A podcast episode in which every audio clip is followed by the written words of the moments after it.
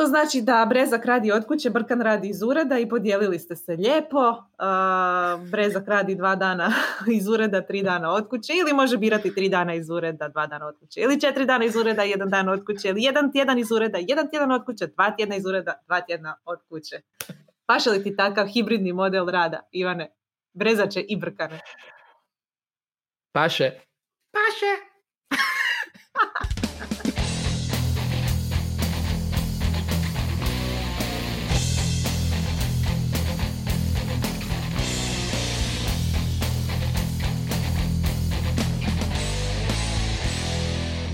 U ovoj epizodi Netokracija podcasta sa Brezakom Brkanom i Mijom pričat ćemo o radu od doma za malo veće tvrtke. Ja sam Ivan. Ja sam ja. I drugi Ivan, ok, ovaj, ova fora postoji jako stara. Ali, ali, zaista ćemo pričati o tome uh, kako je raditi od kuće. Uh, već smo pričali kako je to sa Damienom Geberom, kako će izlati uredi, pisali smo o tome na netokraciji. Um, I siguran sam da ako se subscribe na Etokracija podcast putem YouTube-a, Apple podcasta, Google podcasta, drugih platformi, da to već znate. Ako niste, subscribe se. Uh, danas ćemo malo drugačije obraditi temu, jer šta je fora? Ako imate malu i srednju tvrtku malo vam je ipak možda lakše se isplanirati, ali što se događa kada imate stotine, možda čak i tisuće zaposlenika, danas će nam gost biti uh, Goran Car, uh, direktor um, IT tvrtke Kombis koja djeluje u sklopu grupe Hrvatski Telekom. U biti šta se događa, uh, cijela HT grupa izlazi s modelom rada od doma za sve svoje tvrtke, pa tako i Kombis, pa, smo recimo, pa ćemo s Goranom pričati o tome kako to izgleda u praksi. Ali prije, Gorana, da mi malo popričamo o tome što mislimo o tom modelu. Što bi moglo raditi. Da, možda bi trebalo objasniti koji je model. Znači ovo što sam ja navela u uvodu, kako je Brezak dva dana radi iz ureda, tri dana od kuće brkan i tako dalje. Zapravo to je model na koji su se u kombisu odlučili da se može kombinirati kombinirati. Kuće, kombinirati, kombis. rad od kuće i rad iz ureda, gdje bi se pola nekakvog radnog vremena, dakle do 12 radnih dana u mjesecu moglo raditi od kuće, a ostatak u uredu. S tim da će nam Goran više otkriti oko toga kako su se odlučili, ko zapravo donosi odluku kako će izgledati nečiji radni dan i naravno treba uzeti u obzir to da ne mogu svi raditi po modelu jer imamo kako, kako je rečeno, trgovci moraju doći raditi u trgovine, tehničari moraju raditi na terenu s korisnikom i tako dalje. Dakle, osim tih specifičnih radnih mjesta, ostatak može birati raditi po ovom modelu. Da, nije, nije, neće moći svi raditi od doma, očito. Mislim, nisu ni dostavljači primjerice mogli raditi od doma iz očitih um, razloga. Ali ono što je sad zanimljivo, znači imali smo, dok je trajala samoizolacija, još naravno u mnogim zemljama traje, to je jedan moment rada doma, prisilan, nema drugog izbora. Sada kako se recimo barem u Hrvatskoj situacija malo smirila, um, a i u nekim drugim zemljama sad vidimo u neku ruku backlash, ajmo reći, dosta ljudi je poželjelo, napokon mogu vidjeti kolege, napokon mogu raditi um, iz ureda i sad se zapravo raspravlja o tome što će se na kraju dogoditi. Recimo, Twitter je prije nekoliko tjedana najavio da svi njihovi zaposlenici mogu raditi od doma forever. Uh, da, mislim da ne, nema povratka na, stra, na staro i moj posao da, ima nedavno istraživanje oko toga da gdje je 69% ispitanika uh, rekao da želi nastaviti raditi od kuće. Ima to svojih prednosti, nema putovanja na posao s posla, uh, mnogi su otkrili da su i produktivniji, barem u nekim stvarima, rade od kuće i mogu se bolje organizirati privatno i poslovno vrijeme. Tako da mislim da je nas je ovo zauvijek promijenilo. Tako da nije čudo što neke tvrtke odlučuju barem e, dio tih navika koje smo stekli radom isključivo od kuće zadržati i kasnije. Da, mislim to je ona stvar da će se sad jednostavno tvrtke morati odlučiti za model koji žele. Neke tvrtke će možda odlučiti za uvijek biti remote, poput mhm. recimo Automatica koji molim a mislim rekao bih, rijetke općenito, česte u tehnološkoj industriji, svakako, i te tvrtke su možda i prije im bile zauvijek remote. One nisu, mm-hmm. ono, do COVID one rekle ok. Um, poznato što tehnološke tvrtke su većinom uh, spremne bile, tehnološki barem. Aha, skopit ćemo računala, imamo sve u cloudu, go. Um, ali ajmo pričati prvo s Goranom pa ćemo onda još... S obzirom na to da se kombisi bavi cloudom, bilo bi logično da, da oni i nastave tako raditi i dalje, ali da čujemo kako su oni to organizirani.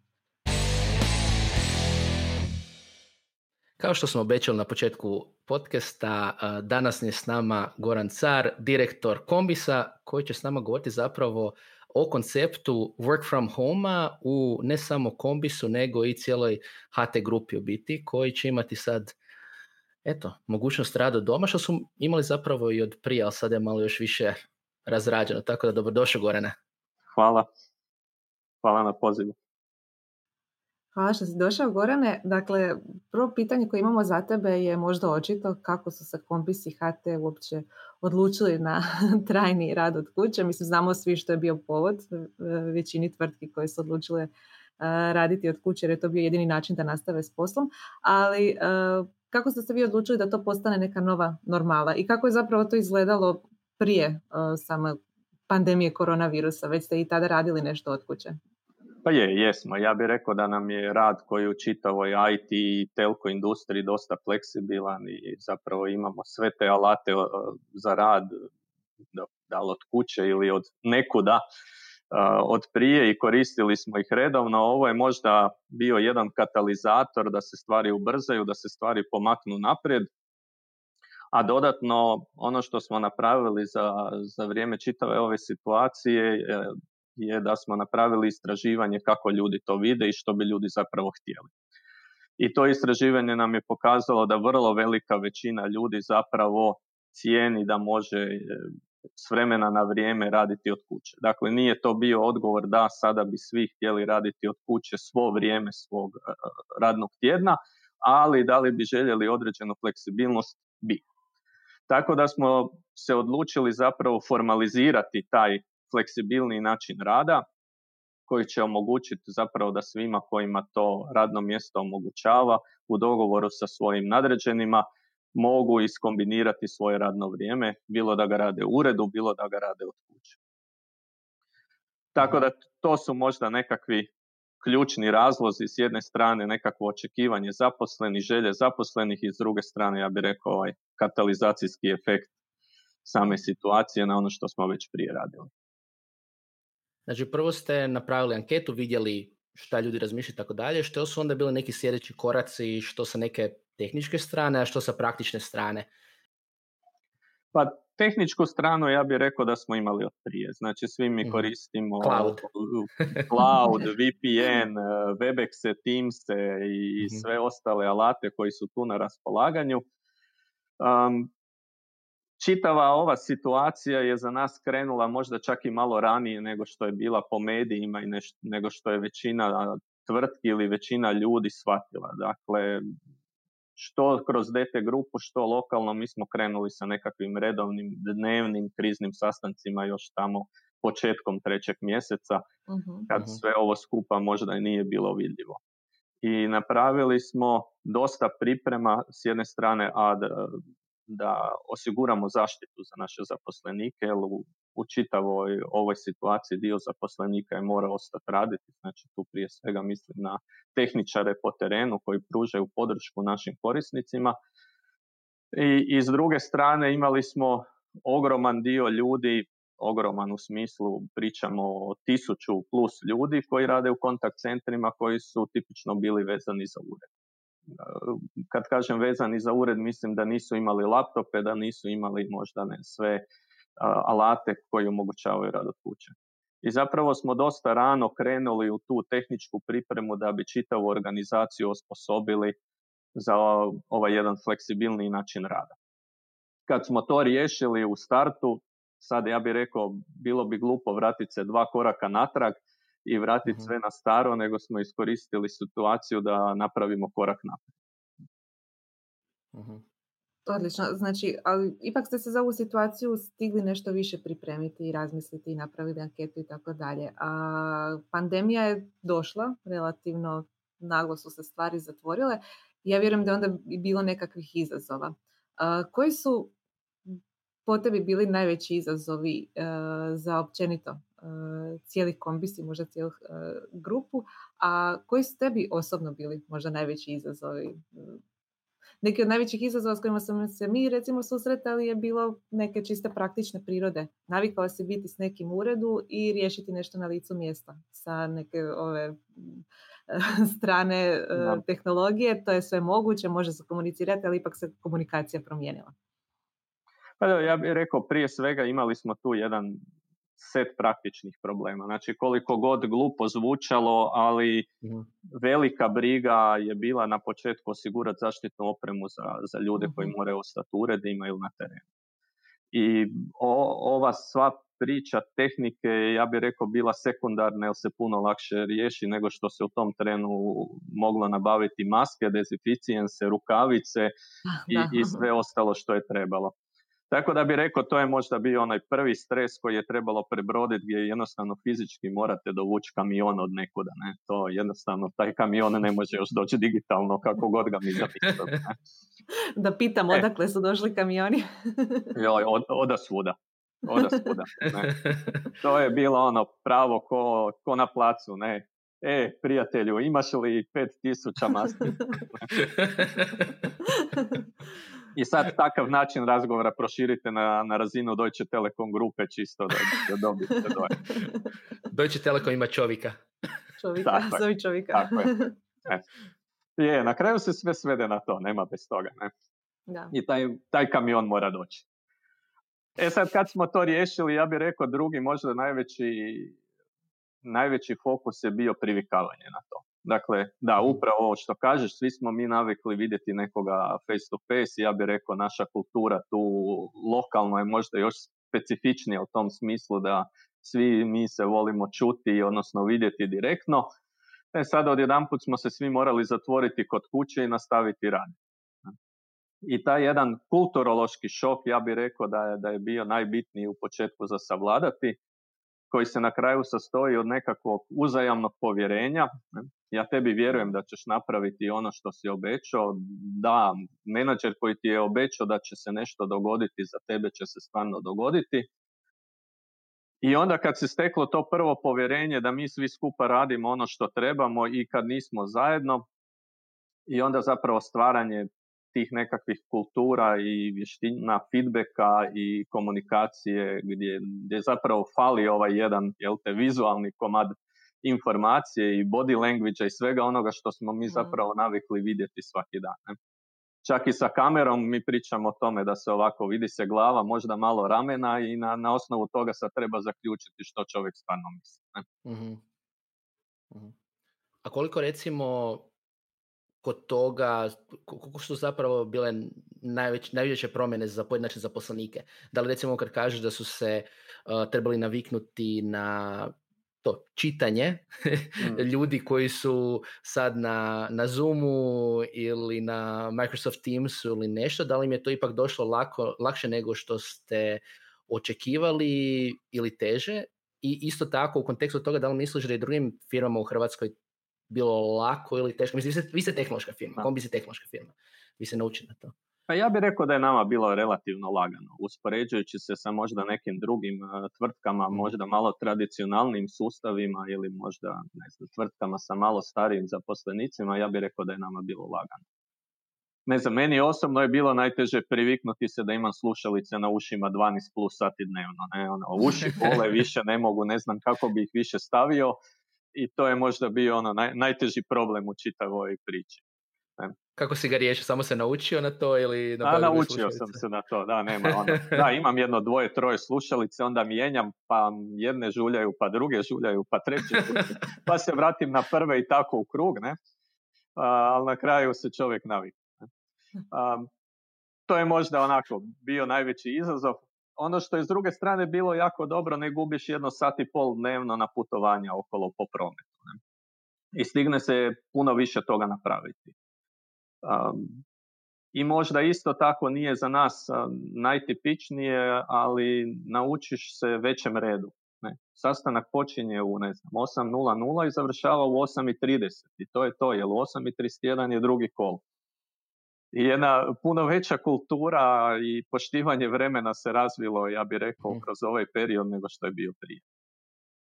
Jer nema izlika kao tu si, to je to i, nema zapravo ni, ni onog što te može spriječiti da Tako. Budeš tu 8.30.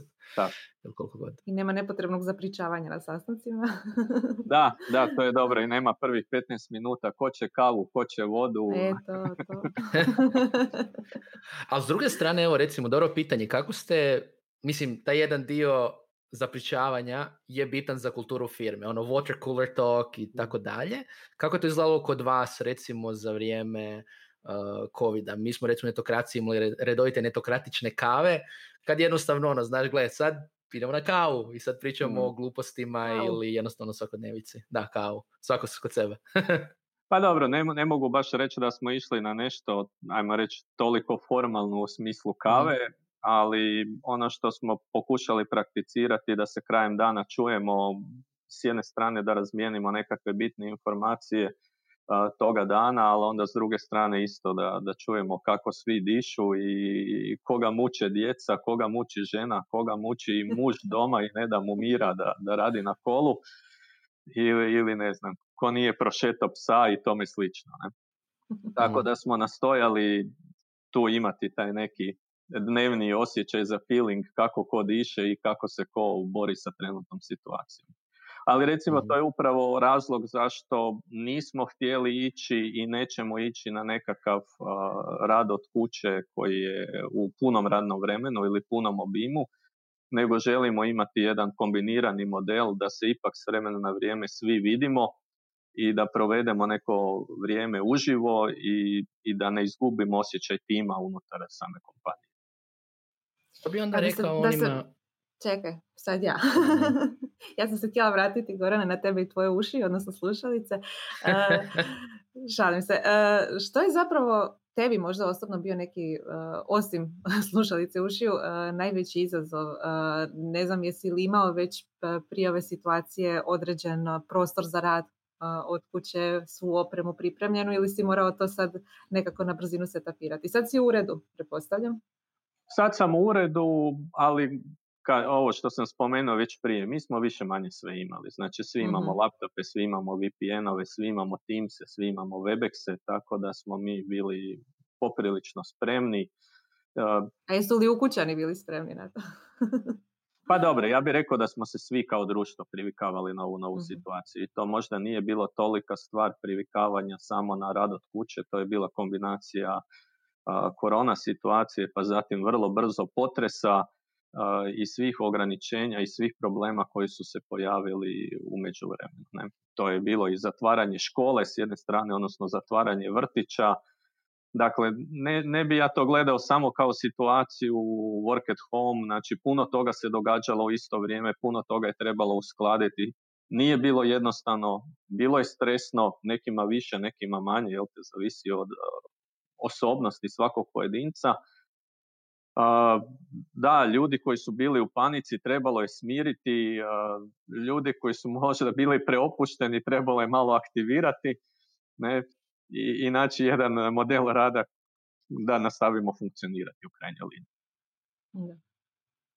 Jedino što nije bila opcija je stati. Dakle, nismo htjeli reći, e, sad mi stajemo, sad mi idemo doma, i znate, javimo se ono, kad će biti zgodno za jedno mjesec dana ili kad, ili kako je ono bilo. Svaka dva tjedna su kritična, pa evo, vratimo se mi za dva tjedna. Do da, da, da. Evo, to, to je jedino što nismo htjeli. Znači, htjeli smo zadržati nekakvu kolotečinu u smislu posla, željeli smo nastaviti podržavati naše korisnike, željeli smo da zapravo čitava operacija u smislu tvrtke, rada, ne znam, papira, računa, posla, isporuke projekata, održavanja, na kraju isporuke fizičke opreme, jel te, laptopa i svega ostalog ide dalje. Jer u krajnjoj liniji o tim laptopima i u toj podršci, o nekim rješenjima, ala ne znam, Teams ili VPN, su svi ostali korisnici ovisili da im netko dođe i da im to proradi. uh recimo spomenuo si znači da nećete ići na potpuno model toga da ono, potpun rad od kuće, odnosno work at home. Uh, ili možeš malo konkretnije opisati kako će to kod vas izgledati, kako ste to riješili? Često dobijamo pitanja baš, aha, super, konceptualno work at mm. home, ali kako to izgleda u, recimo, kombisu? Pa znači nekoliko je stvari. Ok, jedno je nekakav pravni aspekt koji se mora pokriti gdje smo mi rekli mhm. ok, omogućavamo rad od kuće do 12 dana u mjesecu. Znači ako ima 20-22 radna dana u mjesecu, znači otprilike rekli smo ok, pola radnog vremena je maksimum koji možemo provesti u radu kod kuće.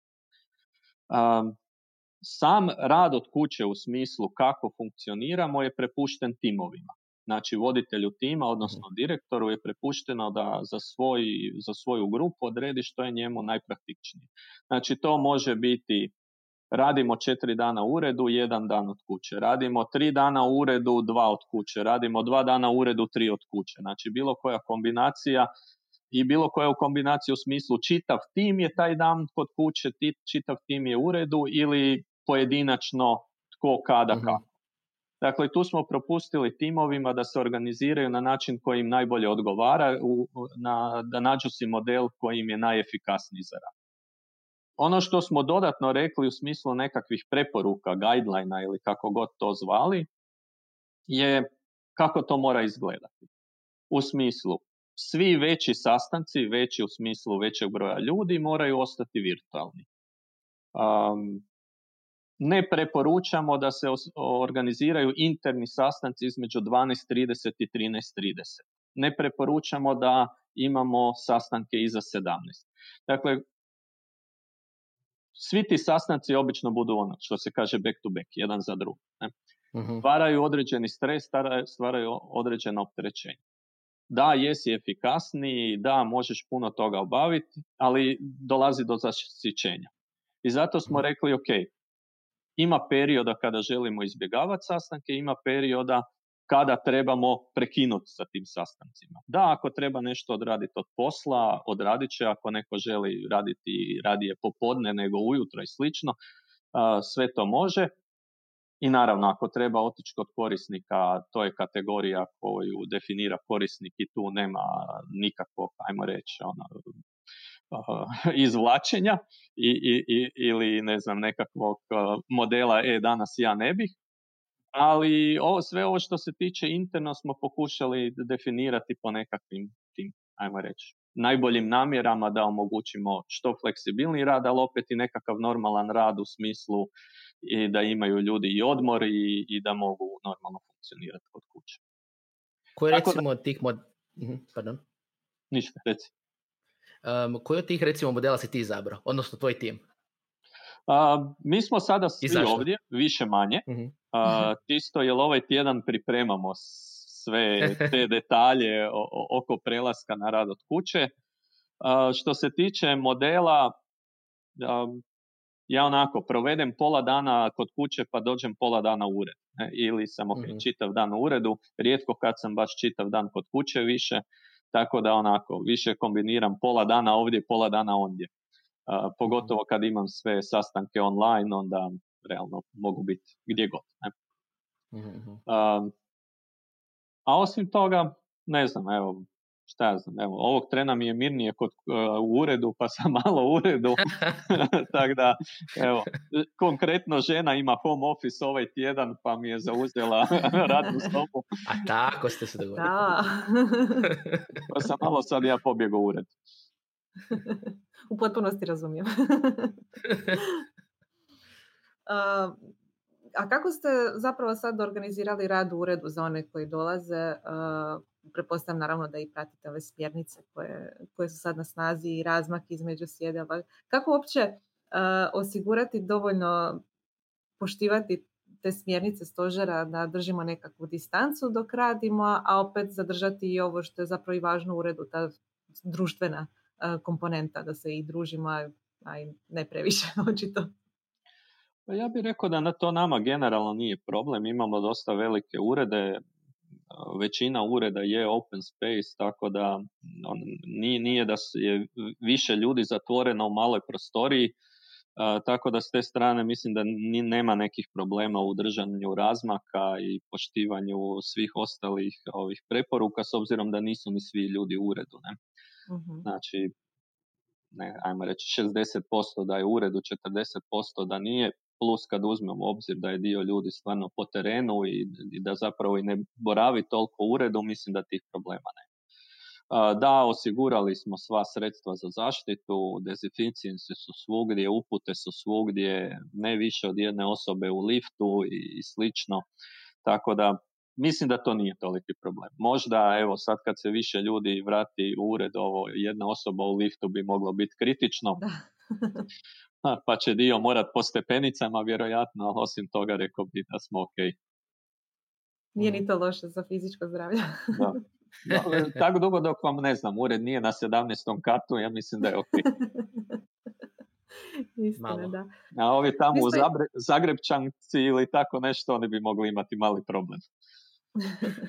A jeste li razmišljali dugoročno o nekakvoj promjeni načina na koji se odnosite prema samom tom uredskom prostoru. Nedavno smo imali Damjana Gebera iz Brigade kao gosta podcasta koji je baš pričao o tome da će se možda u idućih pet godina morati porazmisliti koja će funkcija ureda, baš zato što su se promijenile naše navike. Možda ova ovaj prisilni rad od kuće nije toliko dugo trajao, ali je na neki način promijenio i naše navike i shvatili smo da smo produktivniji od kuće za neke stvari, za neke stvari da smo produktivniji u uredu, a, shvatili smo da ne želimo biti cijeli dan u uredu, a kombis ne, nije tako dugo vremena prošlo od kako ste se preselili zapravo u nove urede. Jeste li možda razmišljali o nekim promjenama oko toga u budućnosti ili sad se držite ovako kako je? Pa rekao bi sad u nekakvom kraćem periodu vremenskom nismo. Mislim da su nam uredi za sad ok. mislim da smo dosta dobro prilagođeni. I ja bih rekao, nažalost, ono, naše društvo često funkcionira po principu dva koraka napred, jedan nazad. Ne. Iskreno se nadam da neće biti obrnuto, ne dva nazad, a jedan naprijed. Jer tu sad ne mislim možda toliko na rad od ureda, mislim više oko digitalizacije. Ne. Neke stvari smo uspjeli sad raditi digitalno i jako dobro su funkcionirale i naučili smo kako raditi bez papira. I zapravo istog trena kad smo se vratili u uredi, urede dobili smo jel te, određene poruke određenih korisnika, određenih ljudi, e mi bi sad ipak se vratili na papir. Ne? Tako da s te strane ja bih rekao da mi nismo možda zreli za taj nekakav sljedeći korak i mislim da je za sad uh, ured ovakav kakav je gdje ste im rekli ne može, nema nadzora. A, pokušavamo, ne, pokušavamo. Ne, baš da možemo biti pretjerano striktni, jer su nam to korisnici, ali pokušavamo, da. Pokušavamo objasniti da je to zgodno bez papira. Ne. Ali u nekakvom dužem roku, da, vjerojatno će se ured kao takav mijenjati. Ne. Mislim, Prvo smo imali svi svoje urede, onda smo svi krenuli prema Open Office-u, pa evo sad izlaze istraživanja da Open Office opet nije najbolji. Znači, vjerojatno ćemo se zavrtiti kroz koju godinu još koji put, a uz malo sreće izmisliti nešto drugačije, bolje i novije, umjesto da se samo vratimo jel te, na staro. Tako da, da, očekivao bi u nekakvih pet godina da dođe do promjene, ali sad u nekakvom kratkom roku mislim da smo sasvim dobro posloženi. Koliko misliš da zapravo taj zapravo model koji vi imate će se isto mijenjati kroz vrijeme? Recimo ono što se govori često kada govorimo o tvrtkama koje tradicionalno rade u uredu i isključivo remote tvrtkama, najveći izazov su zapravo ti hibridni modeli, kada jedan dio ljudi radi od doma, jedan dio ljudi radi uh, online. To bi se recimo i nama događalo u etokraciji. Znači, kako imamo više ureda, ne znam, nešto se kaže u uredu, ali to se ne prenese preko sleka hmm. digitalno. Jel se to isto kod vas, po, mislim, da li misliš zapravo da će se kod vas pokazati koji izazov, kako ga mislite rješavati? Misle, da li je to samo pitanje na kraju i navika ljudi jednostavno, da znaju, aha, javite kolegama da znaju da nije sve. Pa iskreno mislim da je to možda više stvar navika ili, ili mhm. ne znam, ok, možda malo veće kulture zapisivanja neke stvari u alat da ostanu zabilježene umjesto da su isključivo prenesene usmeno. Um, ja, ja to vidim kao proces učenja. Mhm. Ni, ništa se ne desi preko noći, za sve treba neko vrijeme da, da se svi skupa naviknemo, naučimo. Ne? Trebalo nam je neko vrijeme, ne znam, da se naučimo na smartfone, trebalo nam je neko vrijeme da se naučimo na videokonferencije, treba će nam neko vrijeme da se naučimo na hibridni model rada u uredima. I sad koliko se sve skupa tu potrudimo, koliko vidimo prednosti svega toga versus mane, toliko će taj model zaživjeti. uh Tako da ne znam, evo, ja bih rekao, bit ću pametniji za jedno šest mjeseci, sa nekakvim follow-upom ću puno više reći o tome kako funkcionira. Onda ćemo morati dogovoriti još jedno gostovanje za šest mjeseci. da vidimo. Super. Odlično, Gorane. Hvala ti na uh, tome što sam lijepo objasnio kako će kombis raditi od doma, a i kako će to izgledati isto potencijalno u široj uh, HT grupi. Uh, I čujemo se onda za šest mjeseci, nadam se. Ništa. Hvala, veselim se tome. I Mija, šta misliš o modelu koji kombis će koristiti? Pa mislim da je ta kombinacija i rada od kuće e, i rada iz ureda e, gdje je ostavljen određen dio slobode na samim djelatnicima i voditeljima timova da sami biraju kako, e, koji model njima najviše funkcionira zapravo dobra, pogotovo za tvrtke koje nisu se toliko upuštale u radu od kuće do sada. Dobar prijelazni period. Ne znam je li to dobro za neke konstantu, ali teško je znati što će uopće biti konstanta, kao to znamo. Za pet godina možda uredi neće izgledati kako izgleda, može se ponovo vrati. Drugi val koronavirusa, ne možemo znati, ali dobro je biti ovako fleksibilan. Da, mislim da će mnogi isto reagirati čak i na ovaj model sa pitanjem i vjerojatno će biti developeri. Ćao. Um, ok, ali zašto ne mogu cijelo vrijeme raditi od doma? Zašto mora biti samo 12 dana u godini? Uh, recimo konkretno Mark Zuck u mjesecu, pardon. Godini je bilo fakat rijetko, da, u mjesecu, pardonček. Um, Mark Zuckerberg, osnivač uh, Facebooka, je nedavno izjavio uh, kako tvrtke često uzimaju, rade taj hibridni model iz krivih razloga. Konkretno rekao je da se um, kultura, kreativnost, whiteboarding, brainstorming i uh, druženje um, ne moraju nužno dogovarati, do, događati u uredi.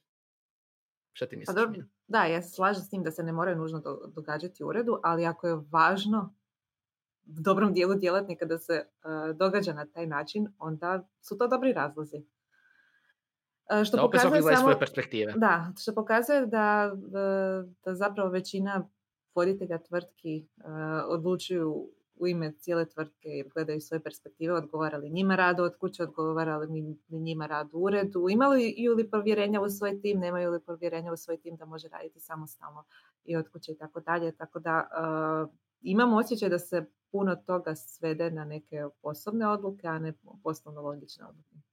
Nadam se da se varam. A mislim da to se što njemu whiteboarding nema smisla. on, to, to je ona varijanta, jednostavno vidi se koji tip tvrtki će biti odmah za remote. Da. Mislim, to će biti ljudi koji vole raditi od bilo gdje, bilo kada. Mislim, ja kad gledam sa strane netokracije, da i meni odgovara raditi od doma. Meni. Ali da li to nužno odgovara cijelom našem timu, ne znam. Da li to odgovara tebi, da li to odgovara na Mariji. više Jack Dorsey nego Mark Zuckerberg. E, ok. U svakom slučaju, mislim da će, se, da će biti jedan lijepi procijep između tvrtki koje su remote first i ovako hibridne. Jer jednostavno to će biti ono, vi ćete doslovno prije nego što se javite na oglas za posao i mislim da će to biti jednu stvar koju će vjerojatno pitati na grupi Developers Hrvatska uz plaću i sve ostalo što trebaš objaviti. Više nisu bitni ping pong stolovi nego li hibridni način rada. Ne, ali doslovno, prvi opće biti da li, da li radiš, da li možeš cijelo vrijeme raditi od doma ili je hibridno i onda dalje pričamo. Jer mhm. to je ta neka osnovna podjela i isto kao je mnogo tog drugog. I firme će to morati staviti u oglas jer će ih to ljudi pitati. Da. Jednostavno. Tako da, budemo vidje, bit će svako zanimljivo, ali mislim da je jedan skill koji će svi morati razviti je ta neformalna komunikacija putem Slacka i putem svega ostaloga, jer kao što su mnogi koji imaju hibridne modele prije naučili, to je najteži model jer uvijek imate neko ko je off, ono, online, isključeno neko je u uredu i to će ljudi zaista, a mislim, ali to je dobra stvar opet, jer prije ljudi nisu imali tu naviku možda jer nisu imali vremena iskusti. Sad što će više ljudi raditi hibridno, time će više biti svjesni aha, kad sam ja doma, volim da me se informira, ergo kad sam ja u uredu, ja ću informirati kolege. I kao što je Goran rekao, pitanje navike, pa ćemo vidjeti. Ja moram priznati da meni puno lakše raditi u ovoj situaciji nego kad ste vi svi bili zatvoreni ured u Zagrebu i pola informacija nije dopiralo do mene. Jer sam izvojna. Eto, to je to. To je to. A sad, Jednostavno... sad svijet prilagodio meni, tako da... Hvala. Tebi, Marku Zuckerbergu. Joj, u svakom slučaju u komentarima nam javite kako vi radite, da li vam odgovara hibridni model, da li vam više odgovara isključivo remote, da li želite cijelo vrijeme raditi iz ureda i zašto. To možete napraviti putem komentara na članak, putem komentara na YouTube, društvenim mrežama ili email kao i uvijek.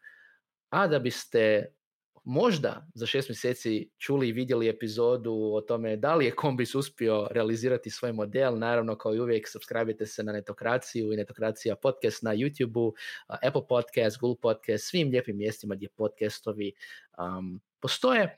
I znate šta? Sad radite od doma, imate vremena, ostavite nam i lijepu recenziju.